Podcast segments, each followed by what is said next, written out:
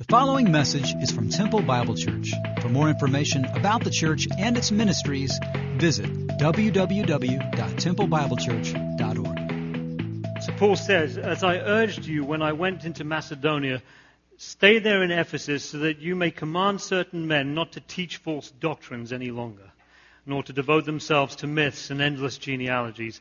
These promote controversies rather than God's work, which is by faith.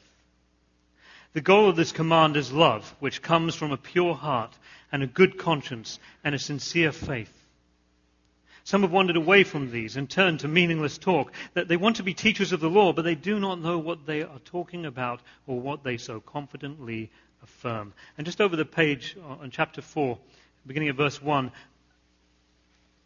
the Spirit clearly says that in later times some will abandon the faith and follow deceiving spirits and things taught by demons. Such teachings come through hypocritical liars whose consciences have been seared as with a hot iron. They forbid people to marry and order them to abstain from certain foods. Let's pray.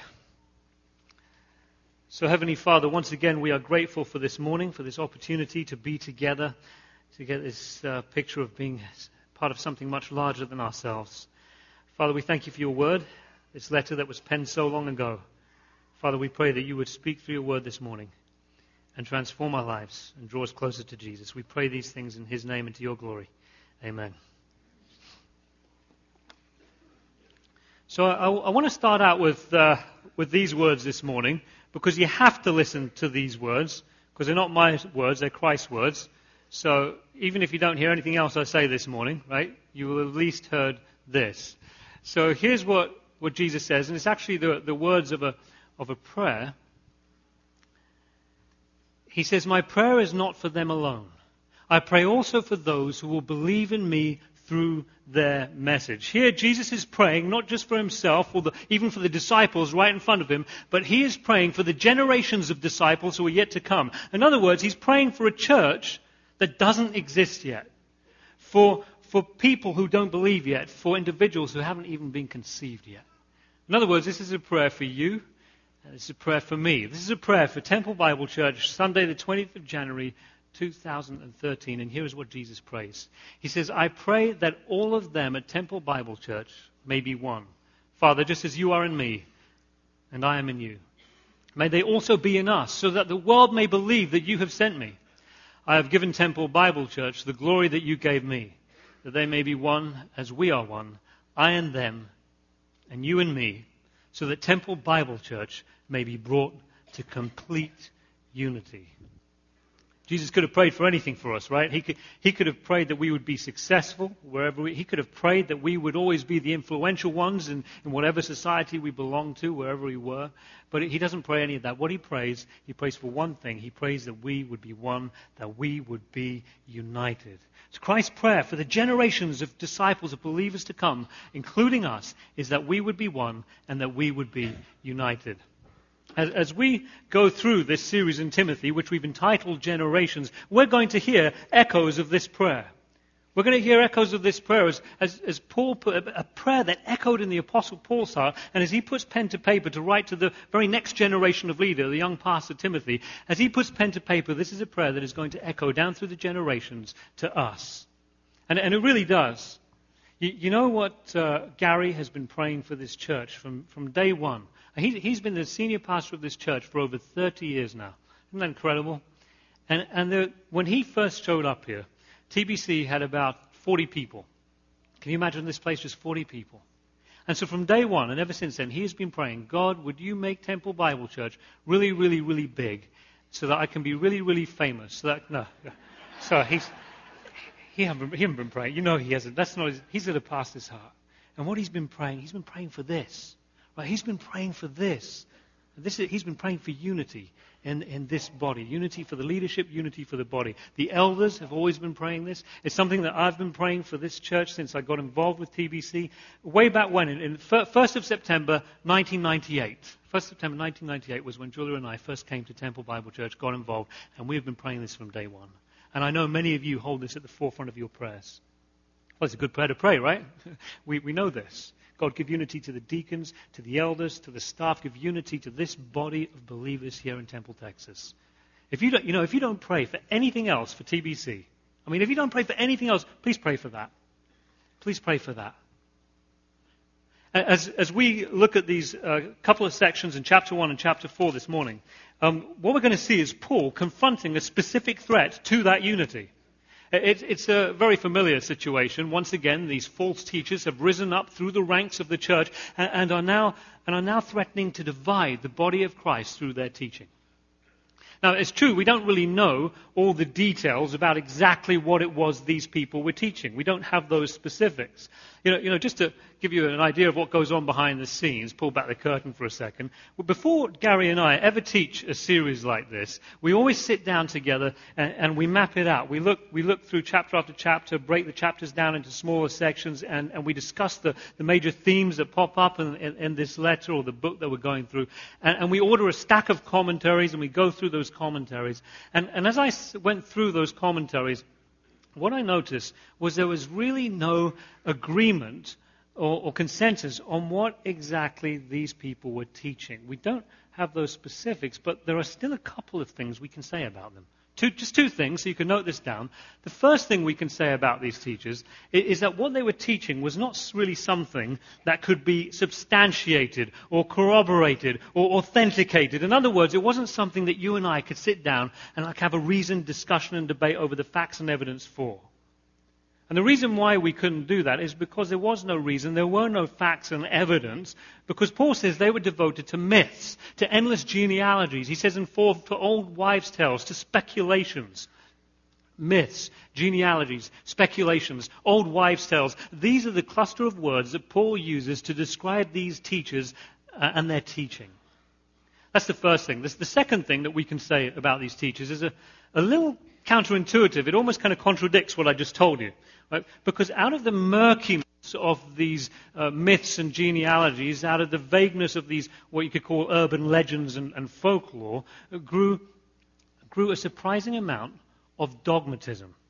Isn't that strange? How, how people can sometimes get so dogmatic? They get so dogmatic uh, about, about something so vague and, and, uh, and murky. But, but Paul says they had turned this stuff into doctrine, verse 3. That they were devoted to this stuff, verse 4. That they confidently, confidently affirmed and asserted this stuff, verse 7. Doctrine, devotion, confident assertion. These are the cluster of words that Paul uses to describe these teachers and their attitude towards their teaching. Like I said, it's a little counterintuitive. You wouldn't expect one to produce the other.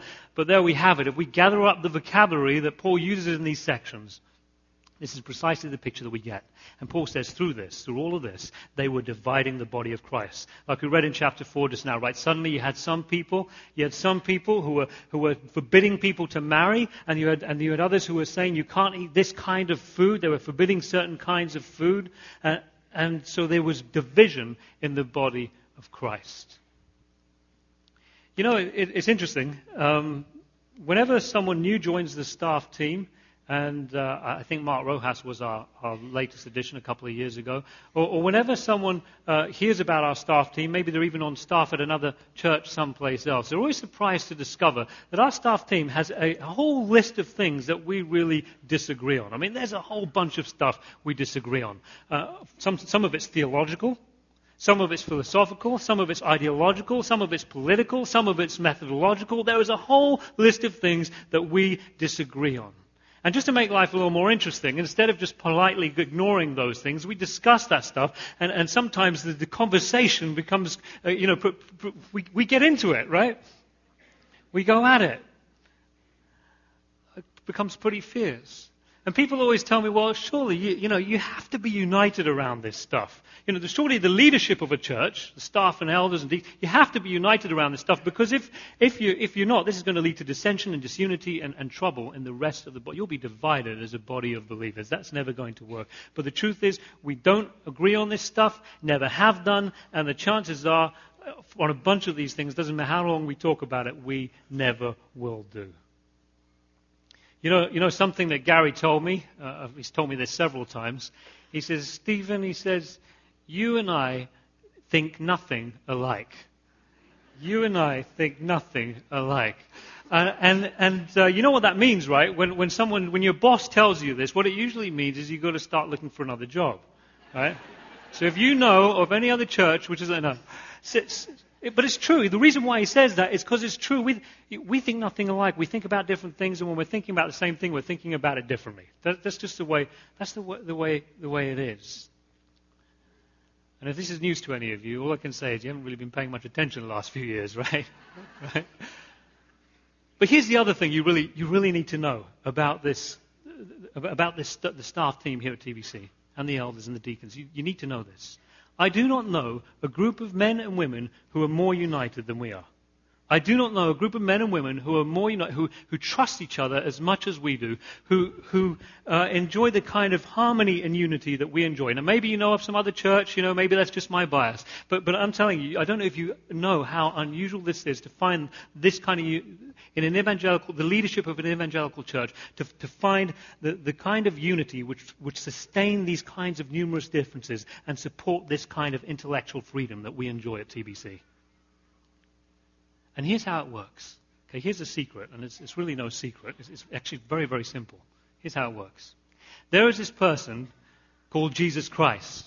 And he is Lord of Lords, and he is King of Kings, and he is God of gods. And he has prayed one thing, not a thousand things. He's prayed one thing for his church, and he's prayed that we would be one, that we would be united.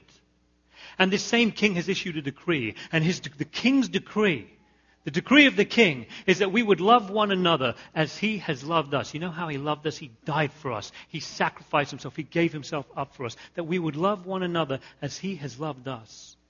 So it's all my ideas and ideals, the things I get really passionate about sometimes and will argue fiercely for, right? Well, all of those things, in the end, get trumped by Christ. Jesus Christ trumps everything, and absolutely nothing gets to trump Jesus. Amen. Nothing gets to trump Jesus. And so, you know what would happen? If I'd ever pulled away from my brothers and sisters, if I ever got cold around them and all prickly around them over one of these issues, if we ever pulled away from each other and broke dead to break fellowship over one of these things, you know what it means? I'll tell you what it means. It means that an idea, an idea has become more important to me than loving the person right in front of me. What could be more important than that if the decree of the king is that you would love one another as I have loved you? What it means is that an idea has become more important to me than loving and serving and caring for the person right in front of me. And when that happens, we know that the really evil thing has happened. And, and, I'm not just throwing that word around, and I don't use that word lightly. The really evil thing has happened, and that is an idea has come to trump Jesus Christ himself. And so this is why the Apostle Paul, later on in, in, in chapter 4, as we saw, he, he calls this demonic. Right? He calls this demonic. He says that these people are teaching things taught by demons. And again, Paul's not just being polemical there. He's not just trying to be harsh there. That's not what he's, he, he's just calling it as it is. He's calling it, and, and when we understand why he's calling it demonic, it makes perfect sense. See, the demonic part of this is not the fact that there are some people, there are some people who, who thought they, they one day was holy and another day wasn't, or, or that some ate meat and some didn't. Right? He, he, Paul was cool with the fact that there are always going to be these weirdo hippie vegetarians around the place. Okay? He, he knows that. My wife and I are two of them, right? He, he knows, he's fine with that. He, he knows, he knows that there are always going to be the, these people who say, this, this day is really sacred to me, and someone else is going to come along and say, to you it's sacred, to me it's Tuesday. You know, this, this is always going to be the, that's not the demonic part. The demonic side of all this is when this stuff becomes doctrine, when this stuff becomes devotion. You know what? You know what, doctor, what happens when something becomes doctrine? It, it, means we're starting to build our life on it. It means our identity becomes wrapped up in it. And Paul is saying to them, tell these, command certain men to stop teaching false doctrine. Why would you want to build your life on and have your identity wrapped up in something other than the person of Jesus Christ? Quit teaching this false doctrine. He, he also says, tell these people to quit devoting themselves to this stuff. Devoted, think about what that word devotion means. If you're devoted to something, it really doesn't leave much room for anyone or anything else. If you're devoted to this, maybe it means you can't be devoted to one another in brotherly love. If you're devo- if this idea, you're truly devoted to this idea, this idea is going to trump your brother and sister in Christ every single time, and they don't stand a chance. And, and, so, and so the, the Apostle Paul says, he says, quit this doctrine, quit, quit this doctrine and quit this devotion. And, and he says, and here's the reason why I'm telling you this. Okay? You can imagine Timothy receiving this letter. He's this young pastor, Timothy, he's thinking, oh, great. Now I've got to have that conversation. Right? I mean, no, no pastor wants to have these kind of conversations, but he's got to have this conversation. So Paul reminds him, he says, here's why I'm telling you this. He says, the goal of this command, he says in, in verse uh, 5, he says, the goal of this command is love.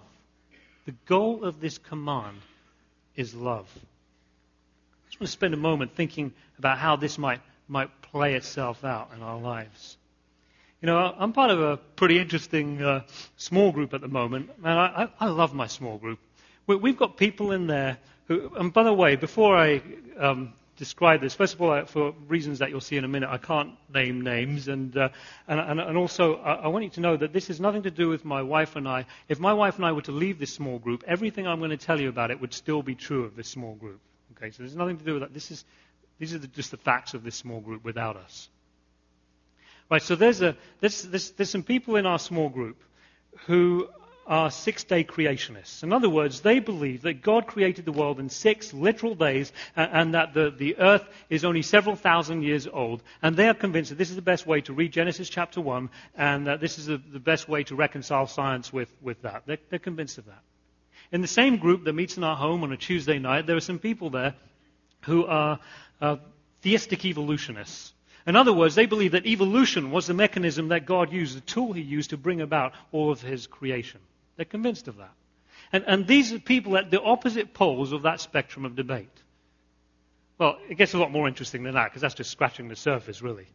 There, there are also some people in this group who were never big fans of the policies of President George W. Bush. Never were, and, and that's putting it mildly. You know who else is in that group? We've got a guy from Secret Service in that group.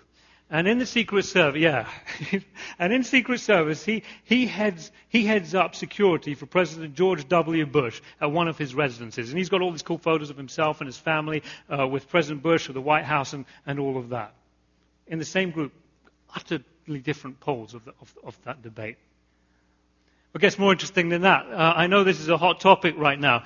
Um, but uh, there are some people in our small group who really believe that uh, we, we should just get rid of guns. That, that, that, that would be the way to go. We just got to get rid of them altogether. They really believe that. There are, you know who else is in this group? We've got a guy in this group who is not a gun collector. You're thinking too small there. Yeah. He's not a gun collector. He's a gunsmith right? We've got a gunsmith in this group, and the kind of license he's got, like only a dozen people in the entire state of Texas has this kind of license to manufacture the kinds of weapons he's manufacturing, okay? Now, this, you want to know what the gunsmith gave to the, uh, one of the anti-gun members for Christmas? I know, it, it, sounds like the beginning of a joke, but, it, but it's not. This is real, okay? So the, the gunsmith gave to the anti-gun member for Christmas, he gave him a Lee Enfield World War II rifle amazing piece of history right there. And he, he, dismantled parts of it to make sure it couldn't shoot, being sensitive to his brother's sensibilities. now, the, the, the, other thing uh, is you should, you should know that uh, the other interesting thing, I think, is that, that, that these, the, the, the six day creationist is not necessarily the, the, gunsmith, and the gunsmith is not necessarily a Bush fan. I know sometimes we like to join those dots and put these people in those boxes, but, but, but you know, people are always a little bit more complex than the categories we like to put them in, right? But here's the thing you need to know about this group these people love each other, they care about each other. Heck, they even like each other. You know? They do. You know, I sat in one of, in one of our prayer meetings the other night. It, it was a, uh, a couple, of, couple of Tuesdays ago. And, and, I listened to these guys share what was going on in their lives. A couple of guys utterly frustrated with the way things are at work. I mean, just utterly frustrated with that. One, one of the guys had been ripped off and conned in business. Another one had been lied to repeatedly by his bosses. And, and these guys were very honest about their not so godly thoughts they were having at that moment in time, right? And, and some of you know how that is. And, and then, and some of them were, were sharing about the, the, the, the, their parents and the state of their marriage that they were very concerned about. And, and, and another one, another guy was, was sharing about, about the, the health of a loved one. These guys, These guys are, are transparent with each other. Week after week, I sit in, the, in those groups, and what we do is we split off. The women go in one room, the guys go off into another room, and we, and we pray for each other. And I sit with those men, and, and they, they're transparent about their hurts, their disappointments, their hopes, their ambitions, their sin. They're vulnerable with each other. They're transparent with each other because they trust each other. In fact, one of the guys, uh, the, the, Secret Service guy, he, he was praying this uh, a, a, couple of weeks ago. He, he was saying, God, I am so grateful for this small group, for the men and women in this small group. I'm thankful for the men in this room who you have made such a blessing in my life. And God, I am so grateful to you for, for the fact that we would, be, we would be there for one another. We know we would be there for one another in a heartbeat. Whatever it was, we would be there for each other at, at, at a moment's notice. And I tell you what, when he prayed that prayer, I was like, man, surely this is what Jesus envisaged. Jesus, surely this is what Jesus envisaged at that first supper. Not the Last Supper. We know about the Last Supper. But, but if there was a last, there had to be a first, right? So the first supper, when you had Matthew, the tax collector, sat at one end of the table, who had been collecting taxes for the Roman enemy foreign occupation. And at the other end of the table, you had Simon the Zealot, who wanted to see the bloody, violent overthrow of that same foreign Roman occupation. And as they sat at each other, the ends of those tables, they, they, they eyed each other with suspicion and they viewed each other with contempt, in utter contempt. But by the time they got to the Last Supper, I don't think it was like that anymore. I think those guys were sat next to each other. And as, as, as they broke bread and as they drank from the same cup, as they drank that wine.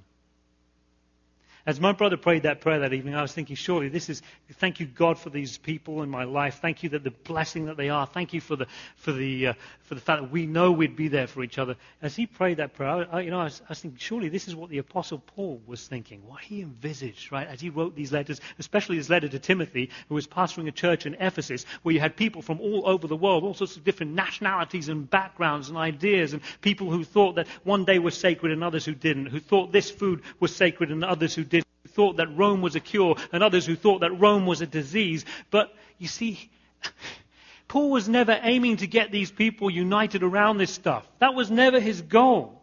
He was never trying to get them on the same page and united around this stuff.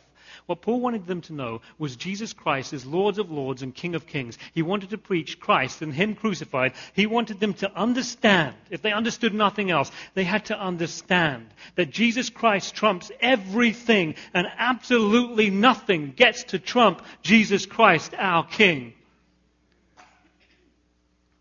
You know, I, I, bet there are some of you in, in small groups just like mine, and you've got stories just like that uh, from your small group, from your Sunday school class, from your own circle of friends. P- people who are from utterly different walks of life, who just com- see things completely differently. But you trust them, and you love them, and yeah, you even like them. And, and, and these are people you would call your, your dear friends and you care about them. If you've got those kinds of stories this morning, you know, I, I would, I would just encourage you to, would you come by the office and tell me, or sit in my office, and, uh, or Gary's office and tell him, or, or, or, put it down on paper, email it to us. We would love to hear those stories. And what I'd like to do over the, over the course of this series in, in Timothy, I, I would love to be able to hold up those stories before the rest of the body. You know, because we, we I'm, not, I'm not promising I'll be able to use all of those stories, but, but as, when appropriate, when we can, I'd love to be able to hold up those stories because we need to hear those stories, right? These are the stories that need to be told about what Jesus is doing in our midst. On the other hand, maybe you're scratching your head this morning and thinking, I don't really see how that would even get started. But may, may, maybe some of you, have, if, if, that's you this morning, I, I want you to just think about some of your most cherished ideals and ideas, right? Those things that are really precious to you. My precious, you know, that, that's, that's, that's, that's, current again, so that's legit, right? I can do that still, again, right? So, so, so the things that are really precious to you, the, th- the things that these ideas, you know, the stuff, if you're wondering, I don't know what that is, what's the stuff that gets you shouting at the radio when there's no one there? Yeah, yeah that stuff, yeah, or the TV, right? We all do that. We all have stuff like that. Okay, what are the, imagine someone coming along and tearing those ideas up one side and down the other, doing their best to demolish those ideas, to undermine those ideas. Now, can you love that person? Can you, can you, can you like that? If you're sitting there thinking, I can't imagine ever loving or liking or caring for someone like that, or tr- you're asking me to trust them, I couldn't have a genuine friendship with someone like that. If, if, if that's what you're thinking, then here's my advice check your heart. Check your heart and see that an idea, check and see if an idea has not come to trump loving your brothers and sisters in Christ. Get on your knees before, go home and get on your knees before God. This is urgent. And ask God to shine His light in, into the, the, the darkest recesses of your heart. And ask God, God, has something else, an idea, come to trump Jesus Christ? I realize sometimes we'll be tempted to pull away from each other. I, I get that. Sometimes we're tempted to, to divide, to pull away from each other, to grow cold. I, I get sometimes, sometimes we'll be tempted to think, you know, it's just going to be easier if I go off and find some other people who, who agree with me on this stuff. You know, it's just going to be better if I get people who agree and sign off on all this long list of stuff. You know, that would be better. Okay, wouldn't, wouldn't that make us more united if we agreed on all this? Wouldn't it make us more united? The answer to that question is no, it wouldn't, because that's not unity. That, that, that's just creepy. Okay? Ser- seriously, that's like Stepford Wives creepy. Re- you know, that, that's, that's not unity, that is uniformity. You know, we've talked about this difference before. This is a very important distinction to make. It is not unity, it is uniformity. And so, like I said, it's creepy. It's Stepford Wives creepy. It's David Koresh creepy. It's Jim Jones, let's drink the Kool-Aid together creepy. Paul says it's demonic creepy. This stuff should make our skin crawl. This stuff should make our skin crawl. You know, the, uh, the Apostle Paul says, quit this doctrine and quit this devotion. That the point of all this, the, the point of this command is love. It's love. You see, if we go about making something else the grounds of our unity, something else other than Jesus Christ, the dividing line, you know what we end up with? We end up with someone like, I don't know, you, you, how many of you know who Kim Ransleben is here this morning? Yeah, a bunch of you, because she teaches a bunch of you here at this church, right? Great teacher. And so imagine she comes along and, and she draws a, a, a, line over, over here, okay, because she's some sort of left wing loon. My left, your right, I guess. I, I and, and then we, we, some of you know who, who uh, Bob Weber is. Yeah, he, he teaches, uh, uh, he's taught from this pulpit. He teaches a bunch of our leaders here at TBC. He's one of the elders at, at TBC. He's all right, I suppose. He's, he's not, he, yeah. So let's, let's say he comes along and he draws a line over, over, over here because he's some sort of a right-wing fascist, okay? So he draws some line here. And, and, then, and then over here, Glenn Brenly comes along, who's also a teacher who's taught many of you. here. He's got a Sunday school class here. He's taught from this pulpit as well. And so he draws a line somewhere here. You can see the trouble here, right? If I stand with Bob, I've got Glenn and Kim looking at me. They're like, you know, the, the line's over here. The line is over here. You've, you've got it wrong. And then if I stand over here, well, you get the picture, right? You understand what's going on here. If we make something other than Christ the dividing line, the grounds of our unity, what ends up happening is different people draw different lines in different places. And you know where it leads? It leads to our condemnation. The Apostle Paul says, You want to turn this stuff into doctrine? You want to turn it into devotion? You want to turn this stuff into law? He gets onto the law in verse 8. Remember, Paul's the Pharisee of Pharisees before. He knows all about the law. You want to go at that with him? He says, Let's talk about the law, he says. He says, The law he says the law is good, but then he qualifies it. He says only if you know its proper use. Only if you know its proper use. And he says here's the first proper use of the law, he says. He says we know that the law is made not for the righteous, but for lawbreakers and rebels, the ungodly and sinful, the unholy and irreligious. You know what this is a description you know what this is a description of? This is a description of every single one of us here without Jesus. This is what it looks like to stand before a holy, righteous, perfect, sinless God without a Savior, without a mediator. This is a description of every single one of us without Jesus. In other words, the, the first proper function of the law is condemnation. Condemnation of sin and condemnation of all of us who have sinned. So Paul says, you want to turn this stuff into doctrine, devotion, you want to turn this stuff into law be my guest, go ahead, but this is where you end up. Now, we'll find our unity, all right? Our unity will be in our condemnation together. But Paul says, I prefer the, I prefer, he says in verse 9 and 10, the glorious gospel, the glorious gospel of our Lord Jesus Christ. Look, there is so much more in, in, in chapter 1 and chapter 4 that what I'm, we, we can't look at it this morning, but what I want to do is we're going to circle back around. So when we get to chapter 4, uh, later on in this series, we're going to come back and tie up some of these things in chapter 4 and chapter 1 to, to, together again. But for right now, I just want to close with, with these words. And again, this is, this is uh, going to be our closing prayer. Uh, these are the words of Christ. I pray that all of them at Temple Bible Church may be one, Father, just as you are in me and I am in you. May they also be in us so that the world may believe that you have sent me. I have given Temple Bible Church the glory that you gave me, that they may be one as we are one. I and them, and you and me, so that Temple Bible Church may be brought to complete unity. And all God's people said, Amen. And we're dismissed.